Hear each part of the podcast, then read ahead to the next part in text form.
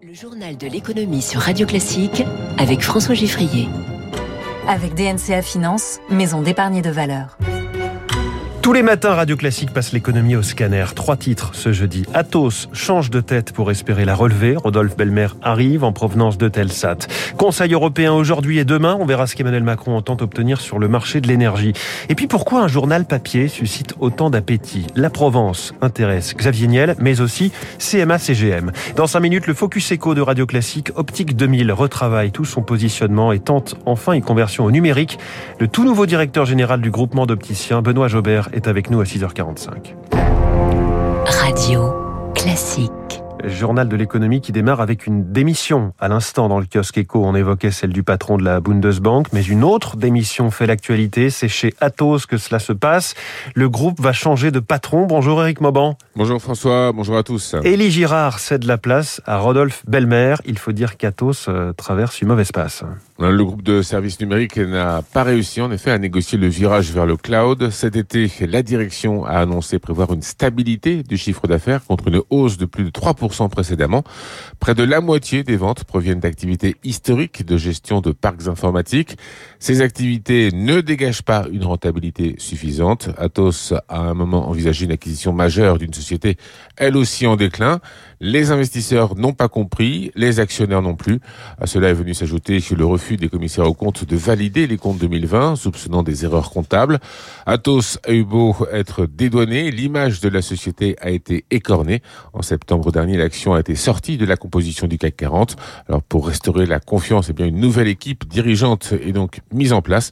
Elle se fixe quatre priorités les services cloud, la cybersécurité, le digital et la décarbonisation. Explication signée Éric Mauban pour Radio Classique. C'est le feuilleton de la semaine, le geste à venir du gouvernement sur les prix des carburants. On l'évoquait dans le journal de 6h30. Ce qui est sûr, c'est que les consommateurs n'attendent pas pour s'adapter. La preuve avec les chiffres publiés par Blablacar hier. Le cap des 100 millions d'utilisateurs franchis, dont 20 millions en France pour le géant du covoiturage.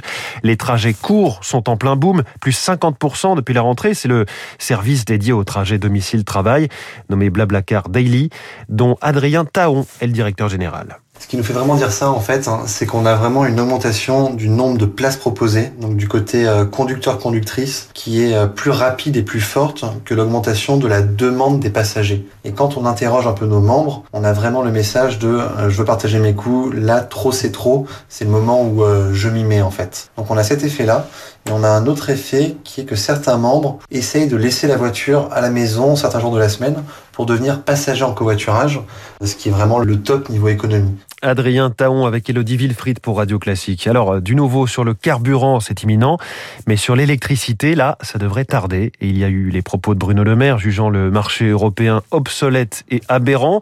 Aujourd'hui, c'est Emmanuel Macron qui prend le relais, Conseil européen à Bruxelles, contre le système qui fait que malgré nos centrales nucléaires, nous payons notre électricité en fonction du prix du gaz. Émilie Vallès. La France est à l'offensive et demande une meilleure régulation du marché du gaz. Elle veut notamment plus de contrats de long terme. Nicolas Goldberg, expert énergie chez Columbus Consulting. Vous auriez un prix qui serait visible sur plusieurs années et pas quelque chose qui varie au cours des événements géopolitiques ou météorologiques. C'est ça la volonté de la France, c'est d'essayer de retrouver une visibilité sur les prix et des contrats plus long terme pour éviter que les prix de l'énergie fassent des yo-yo. Autre solution proposée cette fois par l'Espagne et le Portugal, constituer des stocks stratégiques de gaz via des achats en commun. Plutôt que avoir chaque pays qui négocie ses contrats de gaz avec la Norvège, la Russie, le Qatar ou l'Algérie, vous auriez une plateforme centralisée comme pour les vaccins qui passerait commande. L'idée, c'est de se regrouper pour être plus fort et donc d'avoir des conditions de négociation qui sont plus solides. Pour Thomas Pellerin-Carlin, directeur du Centre énergie de l'Institut Jacques Delors, réformer le marché européen de l'électricité serait peu efficace à court terme. C'est surtout de l'agitation politique de la part de la France alors qu'elle a décidé de ne pas baisser la TVA sur le gaz. Ça consiste à faire diversion. Ça ne serait absolument pas une réponse à la crise immédiate que nous vivons aujourd'hui, puisque toute réforme du marché européen de l'électricité euh, mettrait au moins euh, trois ans à être mise en œuvre. De toute façon, d'autres pays comme l'Allemagne et les Pays-Bas ne sont pas forcément prêts à une réforme et préfèrent laisser le marché se réguler. Éclairage d'Émilie Vallès et je vous reparlerai de ce marché européen de l'énergie tout à l'heure dans les spécialistes avec Renaud Blanc, puisque selon certains, sans ce marché, il nous faudrait ouvrir une vingtaine de centrales à gaz en France pour éviter le, le blackout.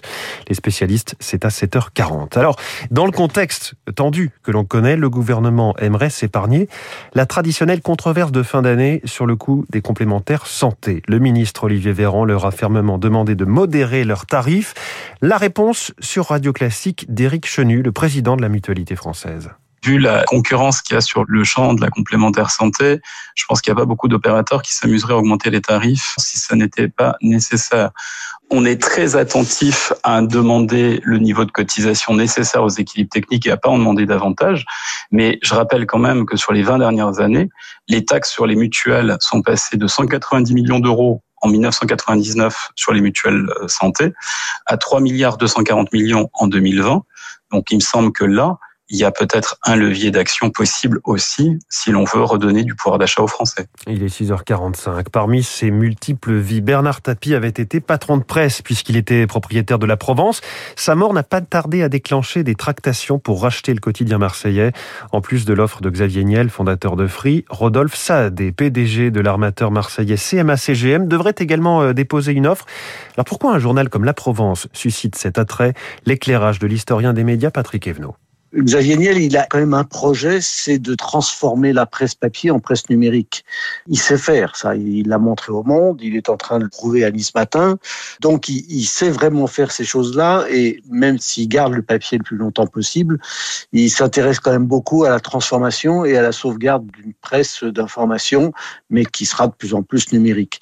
Pour CMA, euh, je vois guère que de l'influence pour monter leur business entre la Corse et Marseille. Un mot des marchés financier à Tokyo. Le Nikkei est en ce moment en baisse de 0,63%. Hier soir à Wall Street, le Dow Jones a progressé de 0,43%. Le Nasdaq en baisse de 0,05%. À Paris, le CAC 40 a grimpé de 0,54%.